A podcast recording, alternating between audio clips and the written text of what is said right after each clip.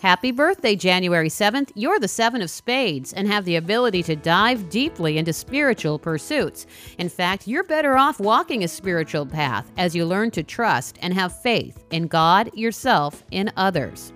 Figuring out how to use your power in a positive way could become a lifelong lesson for you. You're here to recognize your true power and learn to use it fairly. As a seven, you also need to learn to let go of attachment. Karma with the King of Diamonds shows that you need to be mindful of manipulating others in order to get your way. In relationships, you're attracted to smart people and have good marriage karma for the most part. Famous Seven of Spades include singer Bobby Brown, actress Debbie Reynolds, and baseball great Hank Aaron.